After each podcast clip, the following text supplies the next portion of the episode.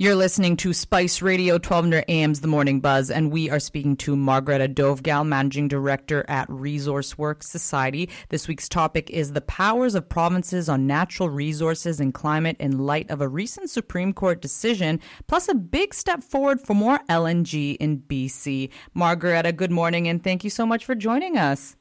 As always, great to be here. Good morning.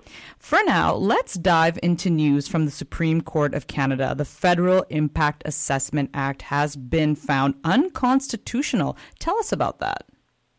Well, it certainly caused a lot of ripples in the industry, and as many of these things go, and uh, often in matters of law and uh, uh, constitutionality, jurisdiction is the piece that is important. And uh, the Supreme Court of Canada uh, recently had a decision that uh, essentially reinforced that environmental regulation is an area of shared responsibility between federal and provincial levels of government. Uh, and just to backtrack a little bit, one of the uh, core pieces of uh, this Liberal government federally um, on this file in particular was substantively rewriting the federal impact assessment legislation uh, through something called Bill C-69. I believe that was in the first term, uh, just uh, following the 2015 federal election and they substantially substantially changed um, a number of criteria. One of the intents of the new legislation was to provide greater clarity and certainty about process. Uh, you know, criticisms about the politicization, the political interference potential, um, you know, certainly haven't, uh, you know, completely disappeared. If, if anything, there's greater concern uh, from industry and many proponents about uh, the potential for political decision makers to ultimately decide the future of major projects that fall under federal jurisdiction. Um, and this was a piece of legislation that was largely opposed by the oil and gas industry. Uh, there was some tentative support from mining, uh, which uh, at that point was persuaded or persuadable that uh, the clarifying, certainty creating intent of the legislation would uh, assist in very large projects getting built. Uh, but several years on, uh, this latest Supreme Court decision really reaffirms that continues to be an area of contention and uncertainty. Um, so the government uh, has been told that they have to effectively rewrite it. Um, there was a decision uh, reached by the Alberta Court of Appeal um, that uh, felt that the Impact Assessment Act, that uh, replacement legislation for the previous uh, uh federal framework, was outside of Parliament's jurisdiction. Um, so the Attorney General federally appealed the decision and went to the Supreme Court, and the Supreme Court allowed the appeal. Um, and you know, it, it, does fall into this ultimate question: Who has the right to determine what Canada's resource future looks like?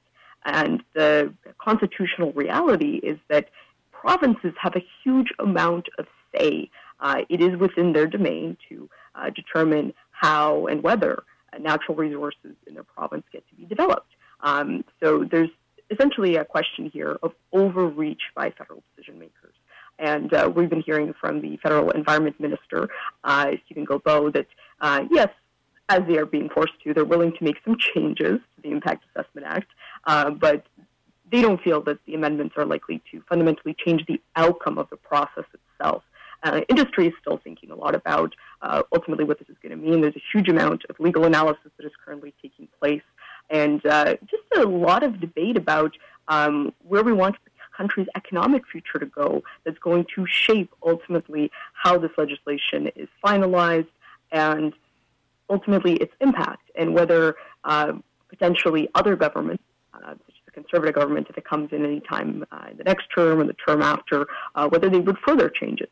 Um, and this really comes to the heart of some of the biggest debates we have in this country. So I'm, you know, on, on, some, on one hand, optimistic that this is an opportunity to assess the things that make it hard to build projects that support Canada's economic well-being.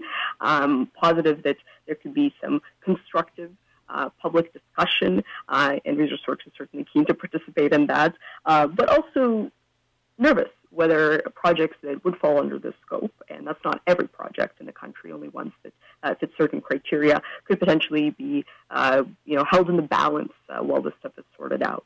Um, so there's going to be a lot of interest and scrutiny of this in the next little while. And what impact, no pun intended, will this have on the law and industrial development in Canada? Yeah, so if we're able to get to a point where um, the federal government uh, takes some of the criticisms, um, not just about constitutionality, which ultimately courts are concerned with, uh, but criticisms from industry that Um, the process is overly convoluted.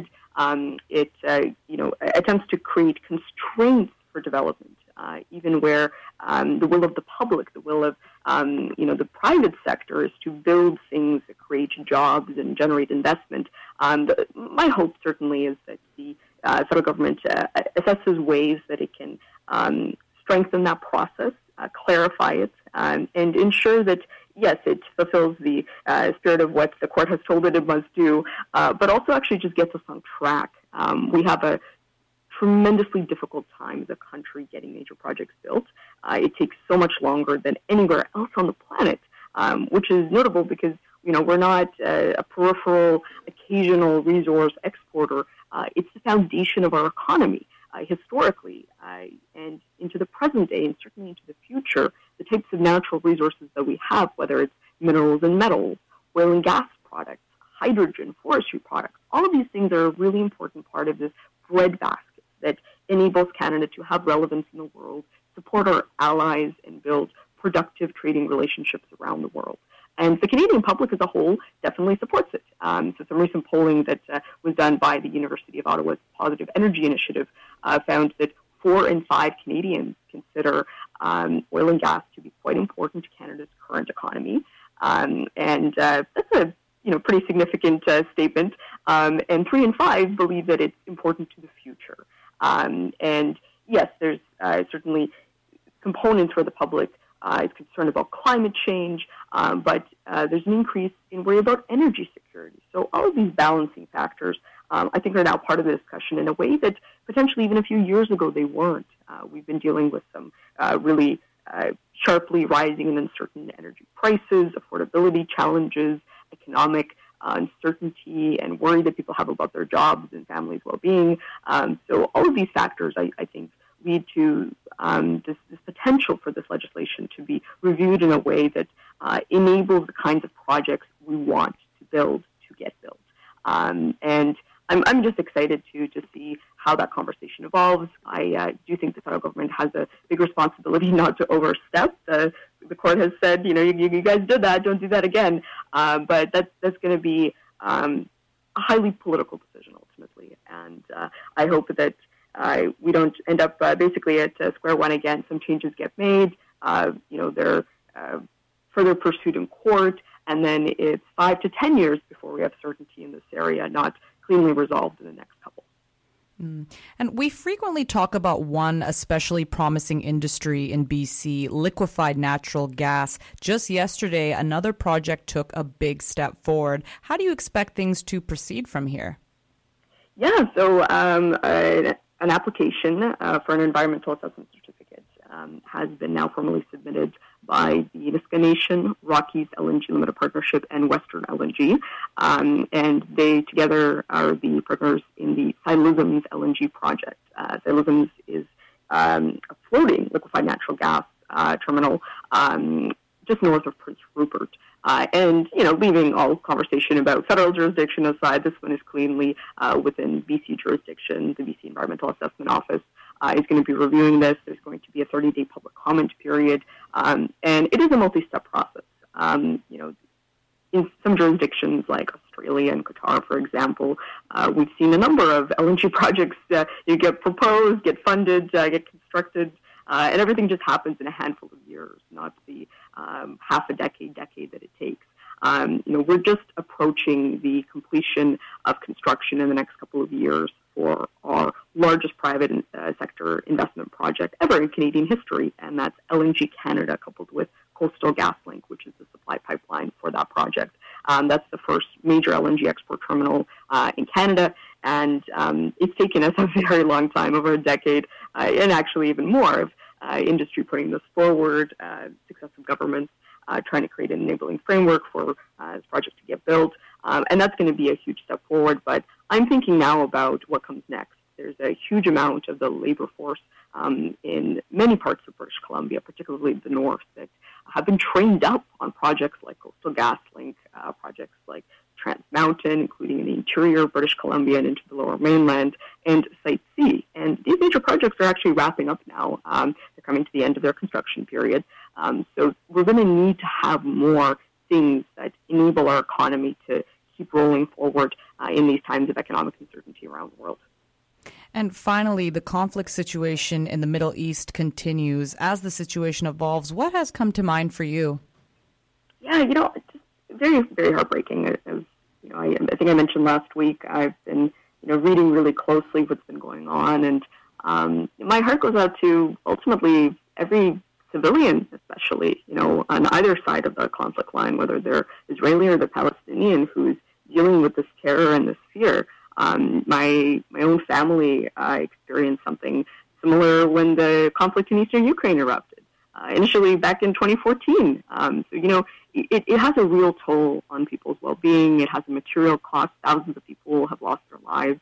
And one thing that really comes to mind for me that I think it needs to be possible to um, condemn terrorism, to uh, condemn murder, to condemn um, brutality and the price of war on people uh, without getting into a debate about uh, political alliances and positioning.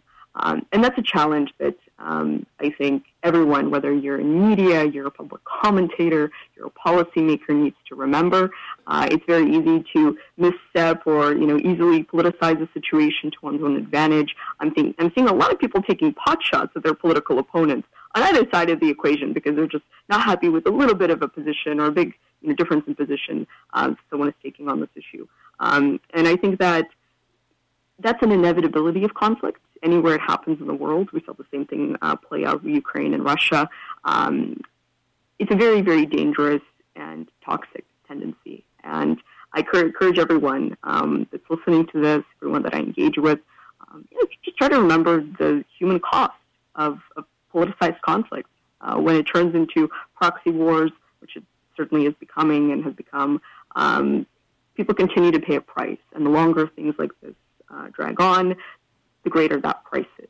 And people's lives will continue to be irrevocably affected. People continue to lose their lives and their loved ones um, if, as a society, our rhetoric encourages further conflict. So I just want everyone to remember the, the cost of that and just do our utmost to uphold the value and need for peace and ideally long term peace in the Middle East.